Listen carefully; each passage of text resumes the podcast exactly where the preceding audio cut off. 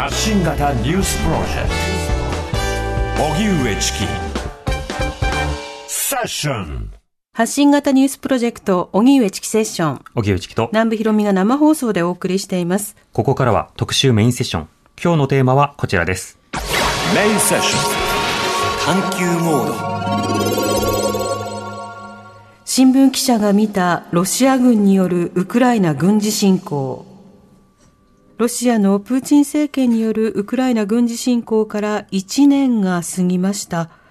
ロシア大統領府は3日未明、プーチン大統領を狙って、首都モスクワのクレムリンをウクライナの無人機が攻撃しようとしたと主張し、報復措置を取ると発表しました。これに対し、ウクライナのゼレンスキー大統領は、我々がプーチン大統領やモスクワを攻撃することはないと述べて関与を全面否定しています。ロシアでは今月9日に第二次世界大戦の戦勝記念日が近づいていますが、ウクライナ東部の激戦地バフムトをめぐって攻撃を強化。しかし、ウクライナ軍も反転攻勢を強めていて、アメリカはこれまでのロシア軍側の死傷者はおよそ10万人に上るとしています。こうした戦況の中、今後のウクライナ侵攻はどうなるのか、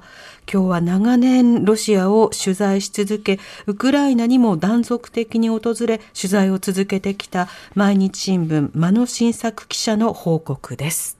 では、スタジオにお越しいただきました。毎日新聞外信部記者で、元モスクワ特派員、間野新作さんです。よろしくお願いいたします。はい、よろしくお願いします。えー、間野さんには、プーチンの破壊戦争、ルポ、プーチンの戦争などの著書があります。はい。これまでセッションでは何度もレポートをしていただきましたし、あの毎日新聞とのコラボイベントでも、ねオンラインでご一緒しましたけれども、お会いするの初めて、スタジオ初出演ということになるわけですね。ちょっと緊張しております。はい、はい私たちあの実物なんです。そして真野さんも実物なんです。本当にいらっしゃるっていう実物というか実体があるね存在であります。はい。で嬉しいです。はい嬉しい限りです。あの日本に今は一時的に帰国されてるんですか？あ。えーとですね、あの、まあ、社内の移動がありまして、はい私は2020年の4月から、えっ、と、今年の3月までがカイロ特派員という形だったんですけれども、うんえっ、と、まあ、3月でまあ任期終わって帰りまして、はい現在は外信部でもあの、まあ、いわゆるデスクの仕事を始めたところうです。ん、ニューヨーク支局の方とかもね含めて、い、ろんな方が今いあろいろ移動されてますよね。はい、そういう時期ですね。はい。うん、なるほど。ちなみにもっといたかったなというか、あるいは早く帰ってきたかったなというか。そうですね。特にカイロに関して言いますと、その20年の、まあ、特に3月に初め行きまして、はい。ところがちょうどコロナが始まってしまいまして、でね。で4月に1回あの戻りまして、で、東京で8月まで待機したりとか、はい。まあ、コロナで最初のまあ半年以上はこう、まあ、費やしてしまったので、うん。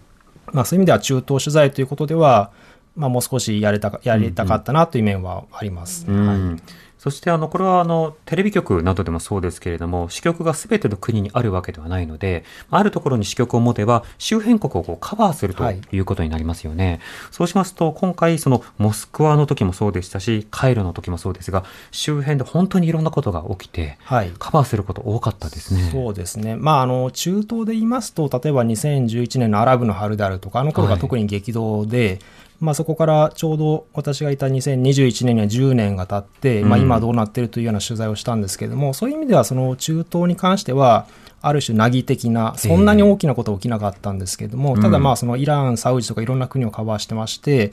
でまあ結果的にその今回、今日お話しするそのウクライナでのまあロシアの侵攻が始まったので、まあそのカイロから出張して取材するということになった次第です。うんそして戻ってくるあの最後の方ではスーダンから今度はカイロの方にと来られる方もやはり多かったんでしょうか？あそうですね、えーと、ちょうどですねあの私が戻ってから、えーと、スーダンでのあの、まあ、正義軍と、まあ、準軍事組織 RSF の,、あの戦闘が始まったので直接私は取材はしてないんですけれども、はいまあ、ヨハネスブルグにいるアフリカ特派員の平野記者であるとか、私のカイロの講演の金岡記者が、あの、現地から取材して報道して、まあ、私も、あの、東京でサポートするような形になってます。うん。実際今、難民の方々がね、その飛行機あるいは陸路でやってこられるということになると、隣国などにも今、影響というのは出始めてるんでしょうか？そうですね。特にやっぱり、あの、エジプトは、あの、南の方って、まあ、特にスーダンはもともとそのエジプトの、まあ、半分、属国のようなことになっていたので、まあ、非常につながりが深くてですね、その民族的にも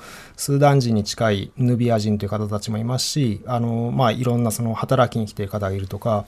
まあ、そういうこともあって、たくさんの方が来ているようで、まあ、他の周りの国にもたくさん難民の方が出ているようですよね。なるほど。当たり前のこと聞きますけれども、その難民として来られる方は、陸路だけではなくて、空路などでも来られたりとか、あの、まあ、今回スーダンの場合はね、その飛行場などが、あの、ターゲットになって使えないというところもあるわけですけれども、でもヨーロッパに行かれるような方々は本当にいろんなルートを選ばれていくわけですか？そうですね。ちょっと私も欧州まで行った方のことはわからないんですけれども、うん、基本的にはやっぱり庶民の方たちが多くて、はい、そのバスですらも、例えばものすごい値上がりしていてですね、何百ドルであるとか、その、うん、だからまあ多分多くの方は陸路で脱出するのが精一杯で、うんそれすらもできない方多いのかなと。で、まあその外国人に関しては、例えばその対岸が航海を挟んでサウジアラビアなので、うん、そちらにまあ船で逃げるとかですね、まあいろんなルートはあったと思うんですけれども、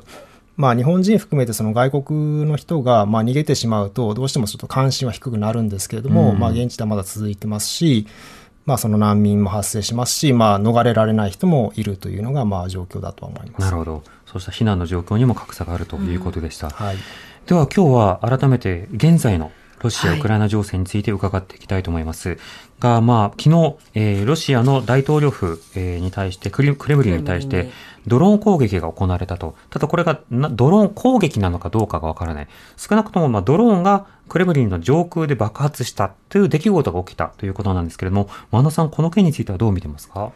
そうですね。まあ、やはりまだ断定的に言えることは少ないとは思うんですけれども、その、まあ、端的に言えば、そのロシアからすれば、ある意味その当局とすればですけれども、あの、不手際といいますか、そのクレミリンの上空で爆発されてしまってるわけですから、うん、まあ、例えば日本で起きたテロ未遂のような形で、その、はい、まあ、防げたけれども、被害はな、まあ、人的被害なかったけれども、起きてしまったということはまず言えますよね。えー、日本でもあの、官邸のね、あの、屋上にドローンが着陸したっていうことで、まあ、そこから一気にドローン規制が進んできましたよね。はい。で、まあ、今回のドローンは、まあ、その小型のものではなくて、その、まあ、飛行機タイプというか飛行するようなものだったようなんですけれども、まあ、その可能性としては、その、ウクライナによる攻撃の可能性と、まあ、ロシアによる自作自演の可能性と、またはその、まあ、ウクライナが支援するかどうかは別として、ロシアの反体制派的なものがやった可能性は、まあ、ゼロではないのかなっていう、まあ、いくつか可能性自体はあると思うんですけれども、うんそうですね。ただ、その一つ言えるのは、ウクライナ自体が、その、まあ、ウクライナ製の無人機が2月ぐらいにですね、そのモスクワ近郊で、まあ、墜落したの見つかったとか、はい。まあ、その、ロシア南部でもいろんな攻撃が起きているとかですね、その、まあ、明言はしてないんですけれども、ウクライナによる攻撃かなというものはいくつか起きているので、まあ、ウクライナが実施した可能性は残るとは思います。うんこれいずれにしても、例えば、あの、クレムリン中枢まで飛ばすことができるんだと言って、ウクライナ側の士気を高めるということもあれば、あの、クレムリンが狙われたんだぞという格好で、ロシア側の士気を高めるというようなこともある。まあ、いずれにしても、そのプロパガンダの、まあ、動機づけになりやすい部分なので、そうですね。この情報の接し方には注意が必要ですね。はい。うん。まあ、そうした中、その、まあ、今回ウクライナ側は攻撃していないと言っていますが、ロシア側はウクライナのものだということで非難をしているということです。一方で、ウクライナに隣接するロシア西部のブリャンスク州、鉄道路線で爆発が起きているということですが、こちらはいかがでしょうか？そうですね。やっぱりあの、隣接地域なので、あの、やっぱりその、まあ、ウクライナ自体であるとか、特殊部隊であるとか、特務機関であるとか、またはその、ウクライナにシンパシーを持つそのロシアの反対性の、まあ、武装集団であるとか、うん、まあ、いろんな、まあ、割とそのウクライナ側の可能性は高いと思うんですけれども、ちょっとあの、さっき申しそびれたんですが、あの、今回のその、クレムリンの攻撃で、なんかその映像を見ていて、なんか若干象徴的だなと思ったのが、その2機続いて入ってきた状況なんですよね。その2機続いてこう、飛行物体が来るというのは、こう、2001年の9.11のニューヨークでのシーンをちょっと連想させて、まあ非常に象徴的だなと。ただし、今回は非常に、まあ明らかに爆発物の威力が低くて、はいで、まあ、さっきおっしゃったように、これを理由に、まあ、ウクライナ側、ロシア側が、まあ、何に踏み切るんであるかと。で、特にロシア側、まあ、これからその5月9日の戦勝記念日を迎えますから、まあ、この際に、まあ、動員に関してであるとか、または、未だに特別軍事作戦と言ってますから、これを機に、まあ、戦争ということになるのかとか、まあ、ウクライナは対あテロ国家だみたいな主張を強めて、より攻撃を強めるのかとか、まあ、いろんなことがあり得るかなということで、まあ、注目に値しますよね。うん。あの、実際の、まあ、えー実行者がどういったものなのかということはわかりませんが、先ほどの話で、ロシアの反体制派ということが出てきました。ロシアの反体制派というのは今、どれぐらいいるのか、あるいは活動というものがそそもそも可能であるのか、これはいかがでしょうか？あそうですね、ちょっとあの注意が必要かと思うんですけれども、あの反体制派というときに、そのまあ、一般的にはその、まあ、例えばナワリヌイさん、今捕まってますけど、であるとか、そのえーまあ、デモをたくさんした市民の方であるとか、まあ、一般的にはその平和的に、うん。えーまあ、声を上げている方たち、でもほとんど今、押さえつけられて声を上げられなくなっている人たちがほとんどなんですけれど非も、暴力で。はい、ただ一部その今回のロシアの侵攻が始まって以降でそのウクライナ側に入って、えーまあ、いろんな軍事的な活動をしている人がいます。でその中にもいろんな人たちがいて、まあ、例えばあのチェチェンの、えーまあ、反カディロフ反プーチンサイドの人たちが入っているのも、まあ、一応あの反、えープーチンサイドのロシア側とも言えるかと思うんですけれども、まあ、他にも、まあ、ななぜか極右的な思想を持っていてあのウクライナ側についている人がいたりとか、まあ、いろんな方たちがいてそのまあそんなに多い数ではないようなんですけれどもその武装的な活動をしている、えー反プーチン政権的なロシアの人たちもいるという感じですかね。うん、なるほど。えーツイッターでジャック賛成とユウキさんは、クレムリンドローン、これワグネルの可能性はあるのでしょうかという質問がありました。これはどうでしょうか？そうですね私もその可能性としてはちょっと考えてはみたんですけれども、うんまあ、ゼロではないですよね、はいでもちょっとまあ私も軍事、えーの専門家ではないので、ええその今回のドローンがどのようなものであって、そのようなものであると、そのまあ、こういった可能性排除できるっていうところまでちょっと言えないので、あのバクッとした可能性で言えば、なんかちょっとあるのかなとは思いました。うん。なんかこのワグネルの可能性というのは自作自演なのか、それとも反旗を翻すなのか、そのあたりはどうなんですか？うん、あの、自作自演というか、その、ある種の、まあ、意図を持って、ええその、なんでしょうね、その危機感を持たせるであるとか、まあ反旗を翻した時には、あの、ワグネルっていうのは、基本的にそのロシア国家の支援がなければ、多分活動を続けられない団体であるので、ええまあ、首を絞めることになりますよね。うんまあ、そういうふうに思います。なるほど。だから州の情報戦術、爆発といった物理攻撃よりは、それの反響の方を見ることが今は重要そうですね。そうですね。あの、まあ、実際爆発大きくありませんでしたし、まあ、一応ロシアとしては不正だというふうに言っていることであるので、ええまあ、ただひ非常にあのクレムリンというそのロシアの中枢中の中枢が狙われているので、まあ、本当にあの象徴的ですよ。うん今回のその攻撃については、ロシア国内でどう取り上げられているのか、どう言及されているのか、この点はどうでしょうか？そうですね。私もあんまり詳しく見たわけではないんですけれども、まずあの今申し上げたように、そのロシア政府筋から、政府側からは基本的にそのウクライナのテロであるとか、うんまあ、特にあの過激な発言で最近知られるあのメドジェメドベージェフはい大統領なんかは本当に、まあ、ウクライナがテロをやってるみたいなことを言ってますし、うん。まあ、基本的にはそういう感じなんですけれども、ただ、あの、弊社のモスクワと会員、大前記者の、まあ、リポートなんか見ますと、その、市民としては、なんかちょっとあっけに取られるという面もあるみたいで、うん要は、えー3日の未明ですかね、4日の未明かな、あの、とにかく夜中に起きた、未明に起きていることで、だけど、まあ実際に発表されたのは、まあもっと後になって、であって、まあその間みんな何も知らないし、はい。何か特に緊迫したようでもなかったという、まあ若干奇妙なんですよね。うんまあそんな状況を聞いています。なるほど。リスナーの方からこういったメールもいただいております。はいえー隣の大山さんです。隣の大山さんからいただいたメールです。どうもありがとうございます。えーこの4月、友人の配偶者、かっこ商社勤務がモスクワに転勤になりました。会社の規定で家族は帯同できず、単身、えー単身赴任です。えー以前も数年家族で赴任していたこともあり、ロシアを大好きな家族です。あちらでは普段と変わらない日常で戦争を全く感じられないような穏やかな日々だそうです。雇用も増え、物価も安定し、人々はプーチンさんに感謝しているとのこと。ロシアびいきの彼女はアメリカナイズされた報道に納得できないようです。一体何が真実なのかわからなくなってしまいます。といただいています。でロシアの戦況とそして経済状況を伺っていきたいと思うんですが、今のメールにいただきましたような経済状況、そのロシア、あの、経済制裁を受け続けているわけですが、今国内の状況とのどう見ればいいんでしょうか？そうですね、まあ、経済についてはちょっとざっくりした感じになりますけれども、例えばそのロシアの石油ガス、えー、欧州などは買わなくなっているわけですけれども、はい代わりにまあ中国、インドは買っていて、まあ、安値にはなってますけれども、ある程度買い支えていますようね。ん。で、あとまあいろんな制裁を受けてますけれども、まあその自利品といいますか、じわじわ影響を受けていながらも、その当初予想したような、まあ大打撃にはなってないのは確かに間違いないと思います。うんただし、えーロシアという時に、まあ大きな国なので、はいのっぺりとこう一つのものと考えると、まあ間違ってしまうと思うんですね。まあうん日本でも例えば東京と、まあ他の地域とだいぶ違うと思うんですけれども、ええロシアの場合、多分それがより顕著かなと思いまして、えーモスクワに関して言いますと、あの先ほど言ったあの弊社のモスクワ特派員大前記者が、最近、そのモスクワにですね新しい地下鉄の大きな環状線ができましたと、うん。でそれがなんかあの北京の地下鉄の環状線を抜いて、世界一の長さになりましたっていう。まあ、記事を送ってきてくれたんですけれども、へ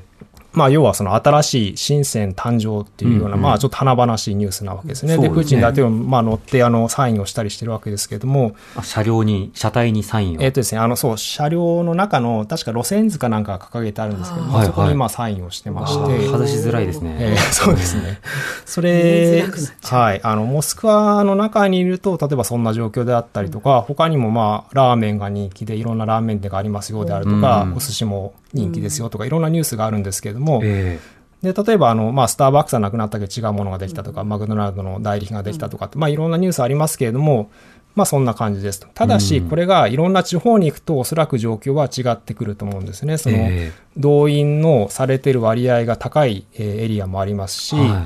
で、た動員を多くされていれば当然死んで帰ってくる人も多いですから、うん。であるとかその、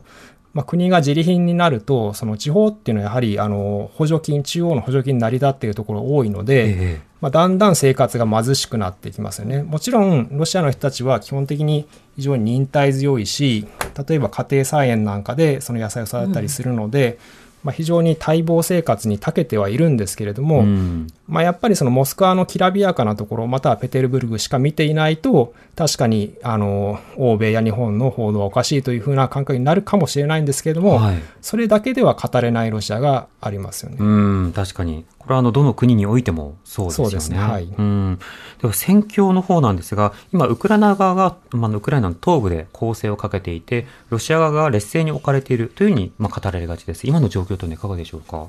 そうですね。あの、まあ、全般的に言いますと、その、まあ、冬に入って、はいそれから、まあ、春になって、で、まあ、春はよく言われる泥泥期という、その、まあ、土がぐちゃぐちゃになって、その重い戦闘車両が動きにくくなって、やや膠着すると。はい。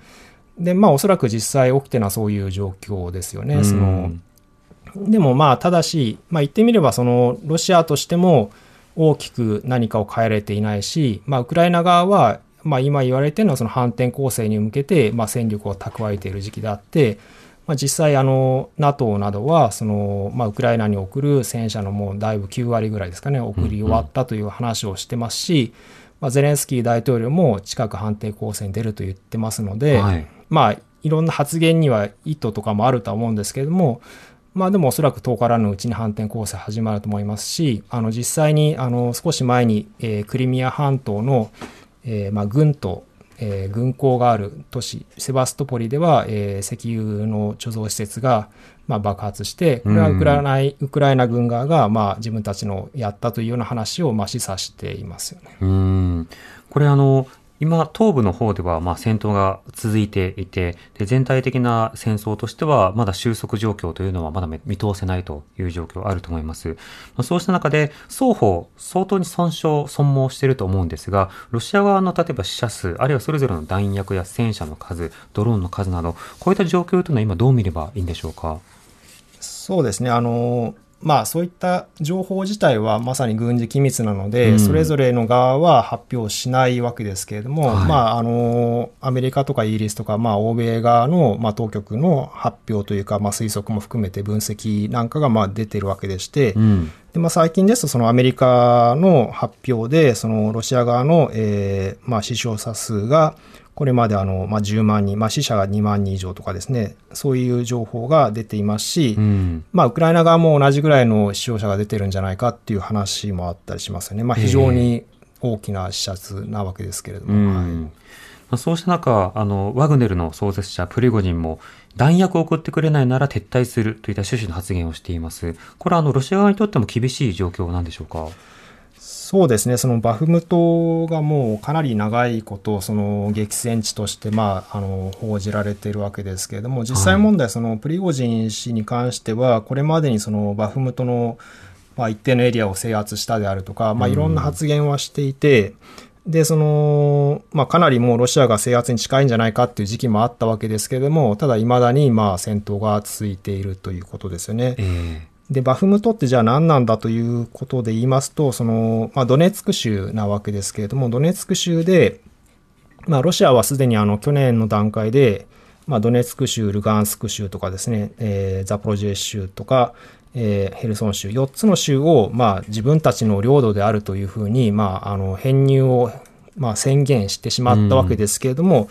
けれども、そのドネツク州であるとか、まあ、他の3州も同様ですね、その、えまあ、ほほとんほとんどのところで、まあ、完全にその州全体を制圧はできていなくて、で、ドネツク州で言いますと、このバフムトを、まあ、落とすと、まあ、ここは幹線道路が交差しているような戦略的な要衝ですので、うんまあ、そのウクライナ側が今も、えー保持しているドネツク州の他の都市が、まあ、かなり危うくはなってくるというような、まあ、そういう意味では重要な場所ですね。ただうんし、でもここだけが重要っていうわけではないと思います。うん、要の一つではあるが、そうですねこで全ての戦況が変わるのだ、はいということでもないとはいいうことですね。では、あの、先ほど来、ワグネルという名前がしばしば出てます。で、このワグネルという名前、あの、ロシアとウクライナの今回の戦争でも頻繁に出てくるんですが、ここ最近はそのスーダンのニュースでもしばしば出てきます。ね金の採掘などをはじめとして、うんえ様々なところに手を伸ばしているということが言われています。改めてこのワグネルとは何でしょうか？はい、そうですね。あの、まあ、一般的なことを言いますと、まずその、新興財閥、えーオリガルヒのオーナーであるプリゴジン氏、えーこの人、まあ、ある程度そのプーチン大統領に近い人なんですけども、はい。この彼と、えーロシア軍参謀本部情報局、GRU というところの元中佐だった、まあ、要は元軍人のウトキンという人が、うん。まあ、共に一緒になって創設したとはいいうことで、で、このプリゴジン氏が、まあ、昨年だと思うんですが、あの、はっきり言ったのは、えー2014年春に、えーウクライナ東部ドンバス地方、えードネツク、ルガンスク両州ですけれども、この、えードンバスで紛争が始まったことを受けて、えー創設して、そのワグネルを現地に投入したんだと。それで、まあ、現地の人を守ったんだというようなことを、まあ、言っています。ただ、はい。まあ、言っていることなので、あのまあ、その創設時期については13年じゃないかとかいろんな諸説はあるんですけども、とりあえず、えー少なくともドンバス紛争の初期に投入されたのはまあおそらく事実だと思いまして、うんで、えっと、私はですね、このワルグネルについて今年の1月に、えっと、ももしばらく前にあの元ワグネルの指揮官だったという人にですね、あのガビドゥリンさんという本も出されている方なんですけども、はい。フランス南部でインタビューしまして、で、まあ彼の話からしても、基本的にワグネルというのは、プーチン政権の道具であって、うん。国家の支援があって、えー成り立って活動しているものだというふうに、えー理解しています。うん。まあその民間軍事会社とかですね、いうわけで、ええあの私兵軍団とかいうわけですけれども、まあ基本的に国家の支援を受けていると。で、例えばあの似たようなもので、えーまあチェチェンのカディロフツィ、チェチェン人部隊がありますけれども、はい。彼らも同じようにあのチェチェンへの国家財政の支援があって初めて成立しているものなので、まあ、ある意味似ているのかなと。うんでさっきあのスーダンの話ありましたけれども、スーダンの今戦闘している正規軍と準軍事組織 RSF も、まあ、RSF 側が言ってみればワグネルみたいなものだというふうなうん表現をあの、まあ、ヨハネスの特派員がしてまして、ええまあ、なるほどなという感じはしままあ、した。前大統領側を支援するための紐づきではあったわけですからね。そうですね。うん。で、えっ、と、ちなみにあとあの、えーバフムトに関してワグネルの役割を言いますと、その、まあ、ワグネルはあの囚人を大量にまあ、兵士にして投入してるわけですけど、まあ、そもそもその囚人をそのリクルートできるということ自体、その民間でできないですよね。そうです公的機関との連携ですよね。はい、で、あの、ロシア語でミャーサとかって言うんですけど、肉って意味なんですけど、まさに日本語で言うと肉弾部隊みたいな形で、はい、まあ、どんなに死んでも傷ついてもいいという形で、どんどんどんどん人を入れて、うん、まあ、それによってワグあのバフムトでの戦いをまあ支えて、で、ロシア軍としてもまあ一定認めてるわけですね、その功績を。うん、まあ、そういう存在が、えー、ワグネルです。うん。となると、ワグネル、あの、しばしば言われるのは、あの、訓練も稚拙な状態で前線に送られることもあると、これは事実事実なんですか？えっとですね、多分、あの、時期によっておそらく違うと思うんですけども、あの先ほど私が言ったあのインタビューしたガビドゥリンさんなんかはあの、まあ、初期にワグネルであのドンバス地方やシリアに派遣されてるんですけれども、はい、彼がいた頃は例えば指揮官にはあの元特殊部隊の人であるとか、まあ、かなり軍人が多くて、うんうん、でまあその兵士級の人たちもその軍の経験者、軍務経験者多かったということなんですけれども、はい、おそらく今はその囚人まで動員しているぐらいですから、まあ、だんだんその訓練も追いつかなくなって、もともとそのワグネルの訓練所というのは、なんかロシア軍の基地の横にあるという基地があるそうでして、はい、まあ、そういう意味ではきちんとあるわけですけれども、おそらく今はそういうことも間に合わなくなっているのかなという気はします。うんなるほどしかし、まあ、囚人をある種損耗品扱いしつつも、まあ、次から次へと送り続けているという状況が今あるんですね。はい、うんこれ、なお、このワグネルが、あの、アフリカなどに、まあ、様々な仕方で、こう、関わっていく、関与していくというのは、これはどうしてなんでしょうか？そうですね、その、そもそもやっぱりあの、アフリカ全体において、その、ロシア、まあ中国もそうですけれども、あの、まあいろんな意味であの、進出しているんですよね。はい。で、その中で、その、まあ、必ずしもその政府というか軍であるとかが表立ってできない活動をしているという面はあると思いまして、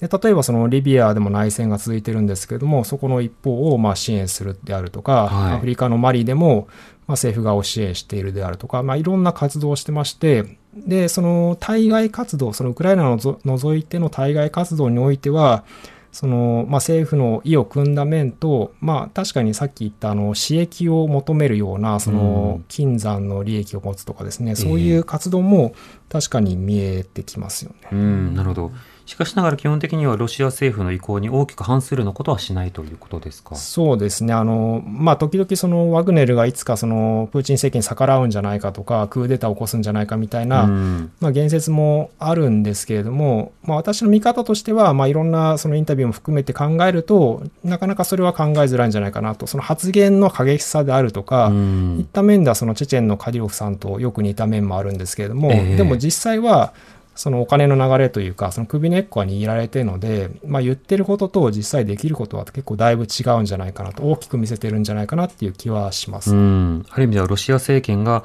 あのプーチン政権が表立ってできないことを、まあある種、まあ汚り役としてやるような場面というのもある。うん、まあそうしたさなかで今戦闘が続いているこのウクライナ情勢、さらに現地取材の様子なども伺っていきたいと思います。まもなく5時になります。TBS Radio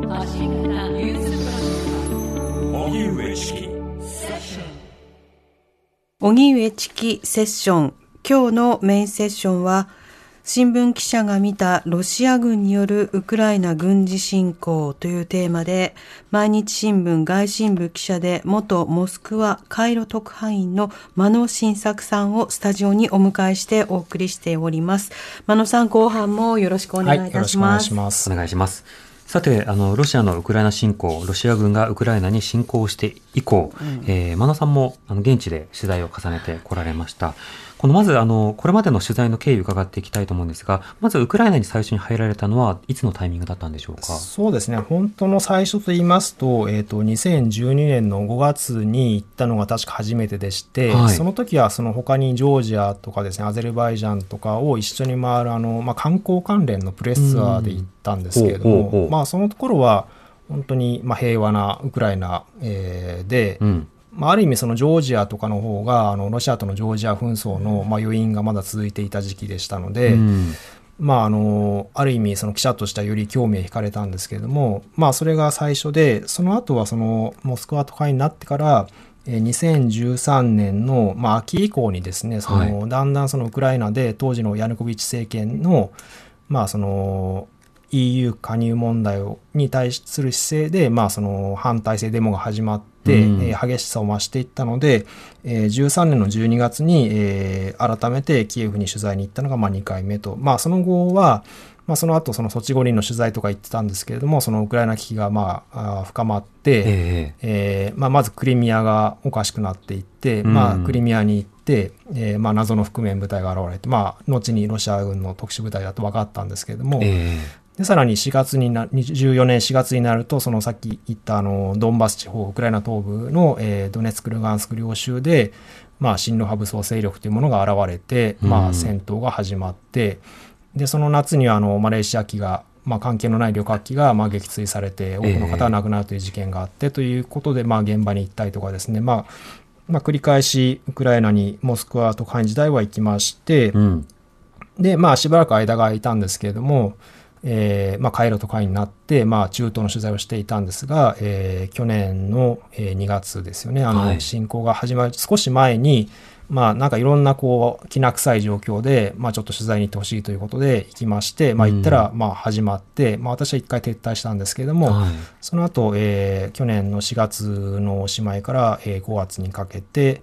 えーもう一回、えーまあ、戦時下のウクライナを取材に行ったという形でうす。ん、2月、その最初の戦闘が始まって、なおかつ首都キーウを目指している部隊もあるということが入った時というのは、どういうふうにあの受け止めて、どういうふうに行動されたんですか？そうですね、あのーその当時で言いますと、まず最初にカイロから、えーキエフに入って、まあ、当時は飛行機で行けたわけですけれども、はい。えー取材をしていて、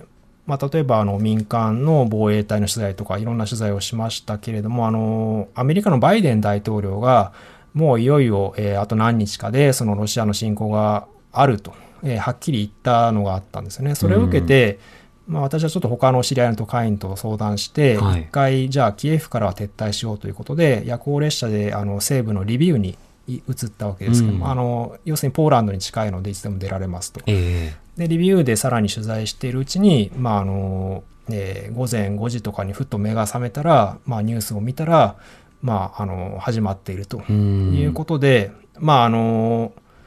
その時の判断、いろいろあると思うんですけれども、やはり、そのロシアの、まあ、キエフも目指す、えー全面侵攻というのはこれまでにない事態なので、えまあ、どんな攻撃をしてくるかわからないと。で、うんうんリビウがどうなるかもわからないということで、まあ、まあ、安全側を取って、まあ、撤退したという状況でした。その時はもう例えば全土攻撃があるのか、リビウは大きな町ですから、それぞれ主要都市などの例えば空爆などがあるのかなど、本当にわからない状況でしたよね。そうですねんだから避難する例えば鉄道などでも、まあ、例えば電気を消したりとかすることでターゲットにならないよう、まあいろいろなもう注意深い対処というのがされていましたよね。そのあたりはいかがですか？そうですね、本当にあの、まあ、リビューで最初にあの、まあ、撤退を朝しようと決めたわけですけれども、まあ、あの当然ながら、まあ、鉄道、バスとかですね、タクシーなんかももう埋まっていると、うん。まあ、全然もう捕まりませんという状況で、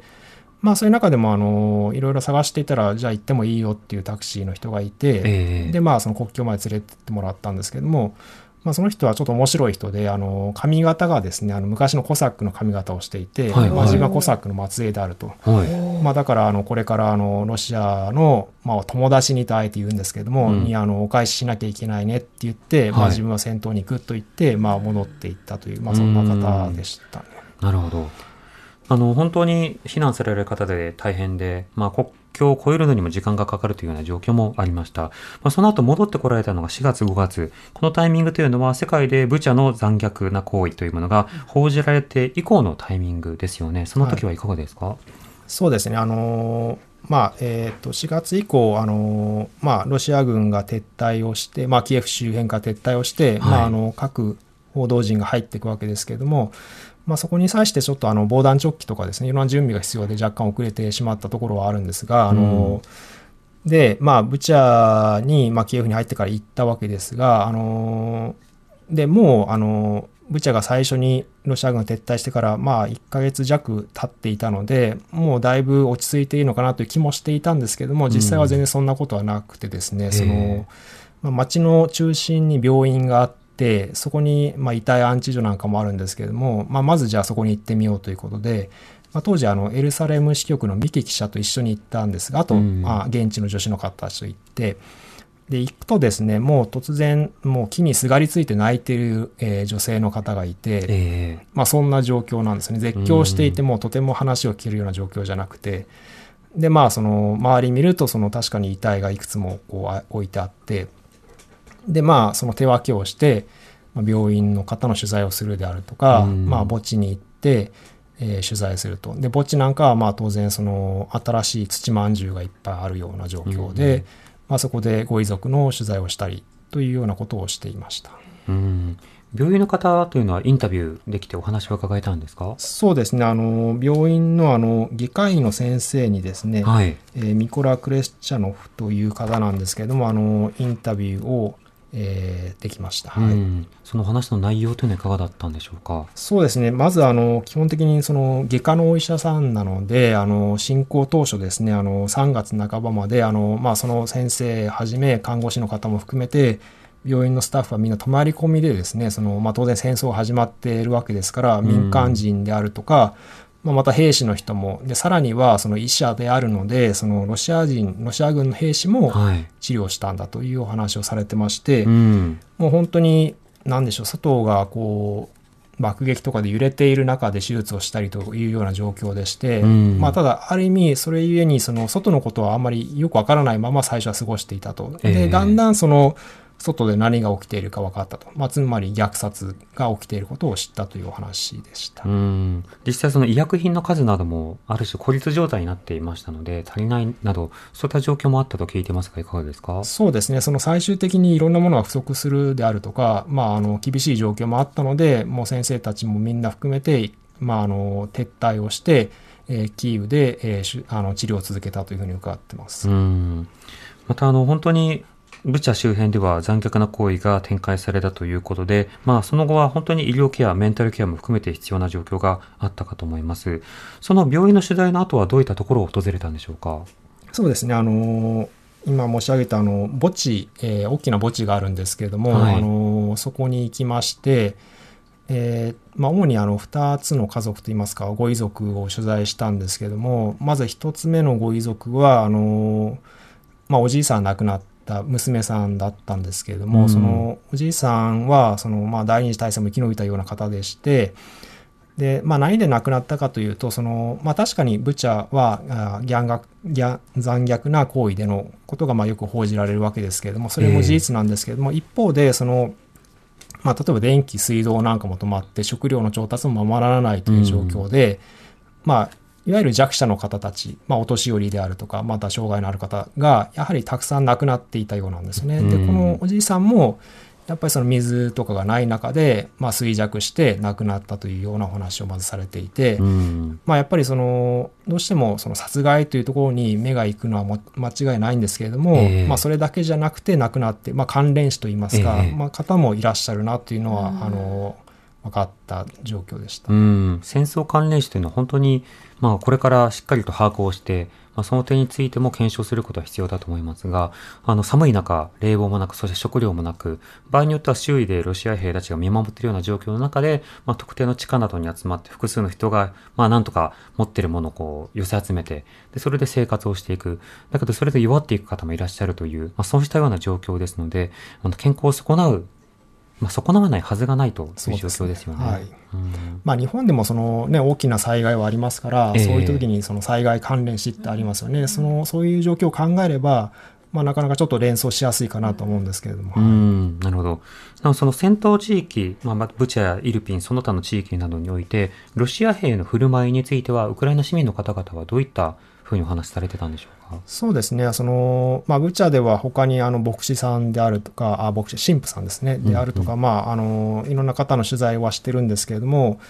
まあ、一つあの、いろんな方がおっしゃってるのは、そのロシア軍部隊もその一律ではなかったと、そのまあ、比較的統制が取れている部隊もいれば、かなり略奪であるとか、まあ、いわゆるならず者的な、うん。まあ、殺害も含めて、えーまあ、性的暴行も含めてやった部隊もいたというようなお話はされてましたね。うん。それは、あの私も複数聞いたんですけれども実際にその残虐行為をするようなところもあればなんか残虐行為をしないようにこうなんか偉そうな偉そうなというかリーダー格の人が何か作業をこうしけりにさせていてその暇を作らないようにしていたとか、でも戻ってみたレストランとかい家などに行くと、まあ、酒類などが全部飲み飲まれていてその何ももう出すもの、使えるものがなかった。あるいは家に帰ったらその金目のものがなかったなど、本当にまあ戻ってきて復興しようにも、いろいろな手元に残る財産がないという方もいらっしゃるみたいですね。街の様子というのはその後どうだったんでしょうか？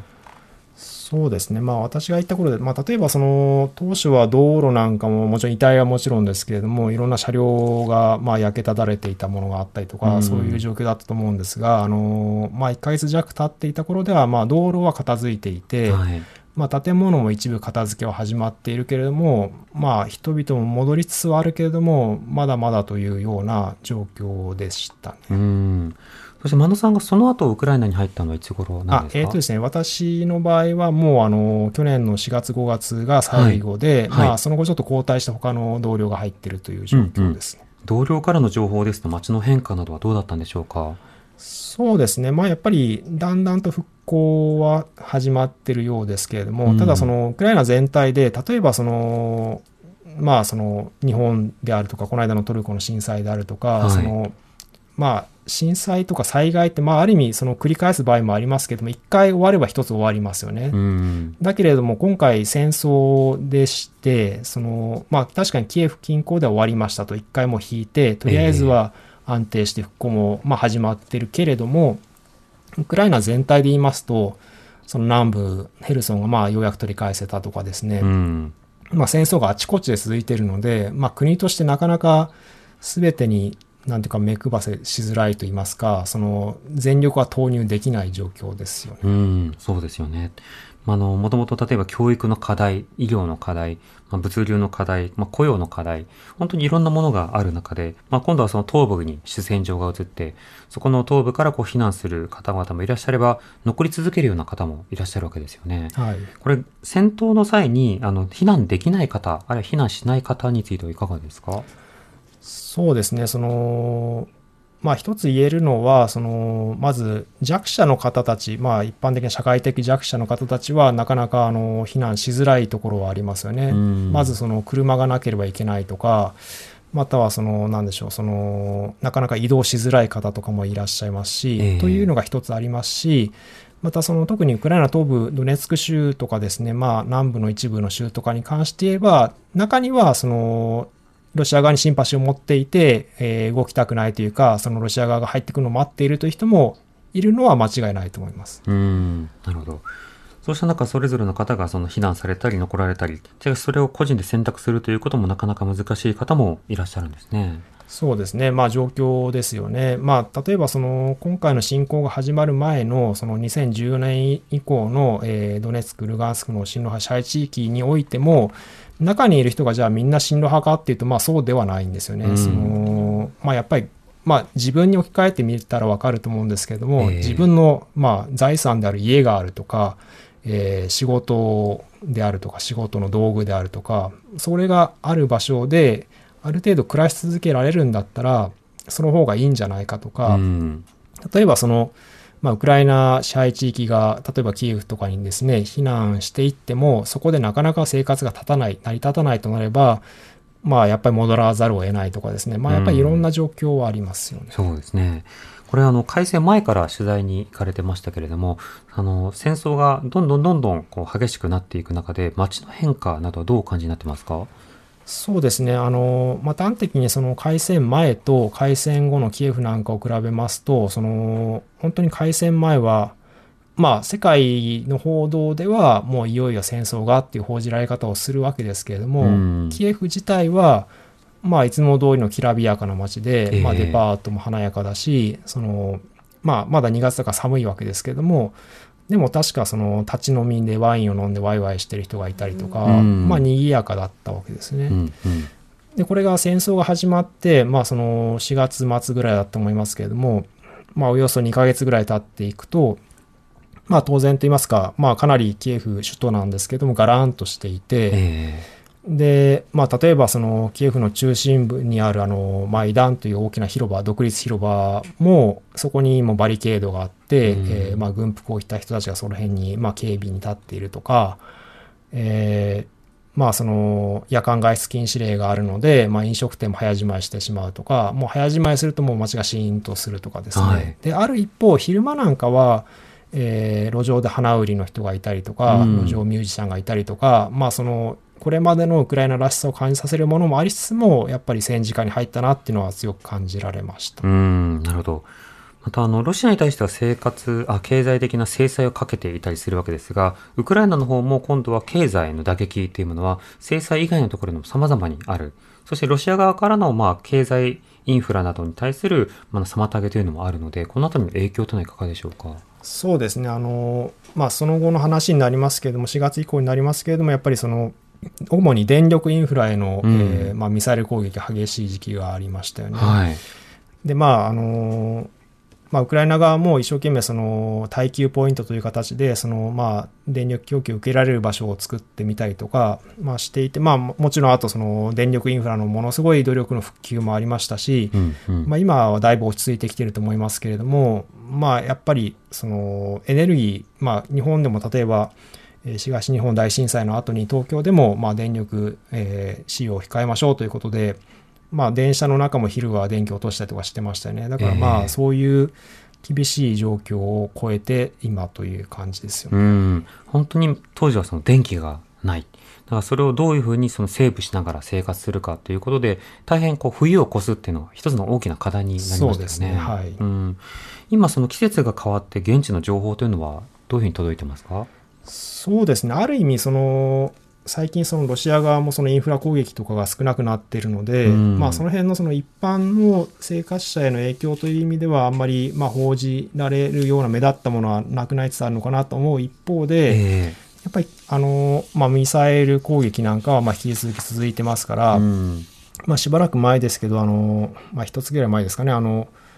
えーさっきのバフムトの近くの町なんかでは、まあ、日本人のカメラマンで尾崎さんという方が今も現地に住んで取材をされてるんですけれども、はいその方から届いたレポートで、まあ、まず最初にその、まあ、日本も支援した学校が砲撃されて、まあ、たまたま人がいなくて怪我はありませんでしたっていうあのお知らせをいただいたんですけれども、はい。その翌日か翌々日ぐらいには、まあ、今度は住宅がですね、あのまあ、直撃を受けて、まあ、そこではもう15人ぐらい、まあ、小さな子供含めて亡くなったりはしているので、うん。まあ、あのもう1年以上経ってるので、そのウクライナの戦況自体を細かくなかなか報じられづらくはなってるんですけれども、えまあ、続いてるわけですよね。変わらず様々な暴力なども継続して、それに対してどう対処するのか、リスナーの方からメールいただいております。はい、ご紹介します。ラジオネーム、ゆげおさんからいただいたメールです。どうもありがとうございます。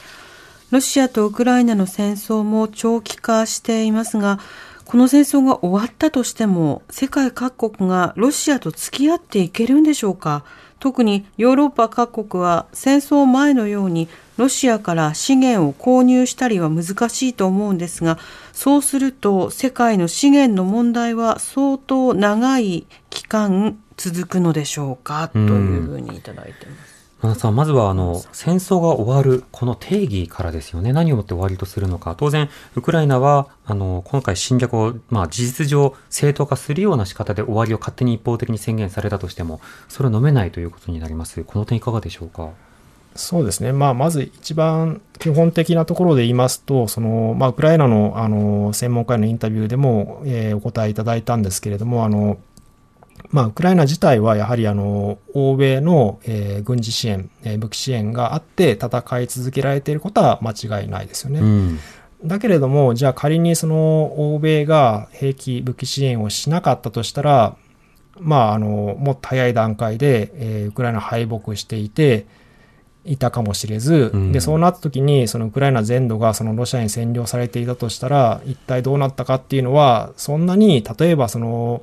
えー日本が、えー太平洋戦争で負けた後の、えー連合国に占領されたようなことでは済まないんじゃないかなということはちょっと思いますよね。うん。えーっと、それから、えーっと、まあ、資源の話、ちょっとありましたけれども、はい。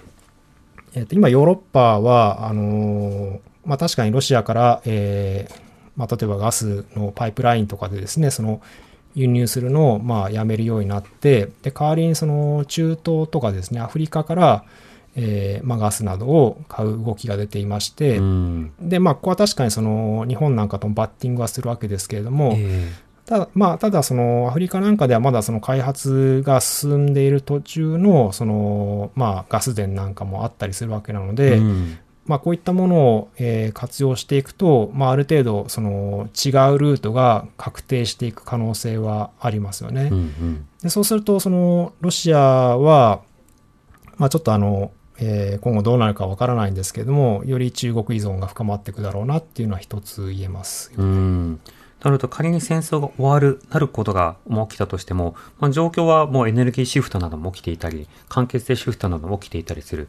ロシアでのその戦争の終わるというのが、まあ、政権の例えば崩壊なのか、それともまあ体制の変更なのかわかりませんが、その状況によっては今度は別の国が、まあ、例えば中国などがこう覇権を握ったり、まあ、プレゼンスを高める、要は存在力を高めるということもあり得るので、ここから先のことというのはもう本当にどういった仕方で戦闘が続いていくのか、そのまあ、中、終わりどころというか着地点がどうなるのか、そのなり方によってももう全く違う未来になりそうですね。そうですね。まあ私個人としては、可能性としては、まあその例えばウクライナは、その2014年以来のそのクリミアを含めて、えー、全土を奪還、回復したいというふうに言ってまして、はい、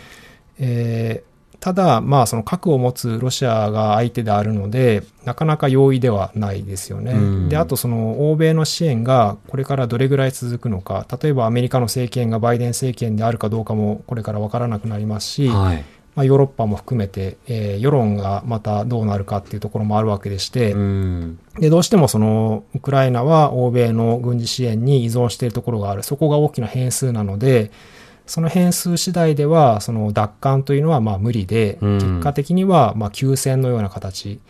まあ、朝鮮戦争なんかもありましたけれども、えー、まあ、停戦というよりは休戦であるとかいった形で、まあ、戦闘は一回止まって、ある程度のところで、まあ、線引きがされて、まあ、その事実上の、まあ、あの、戦闘が停止戦というのが、出てくる可能性っていうのは一つあるのかなとは思っています。まあ、そうした時に今多くの経済制裁もある中でその後どうなっていくのかも含めてまずは今を見ていきたいと思います。はい今日は毎日新聞外新聞記者で元モスクワカイロ特派員の真野晋作さんにスタジオでお話を伺いました。真野さん、ありがとうございました。はい、どうもありがとうございました。またよろしくお願いいたします。荻上チキ。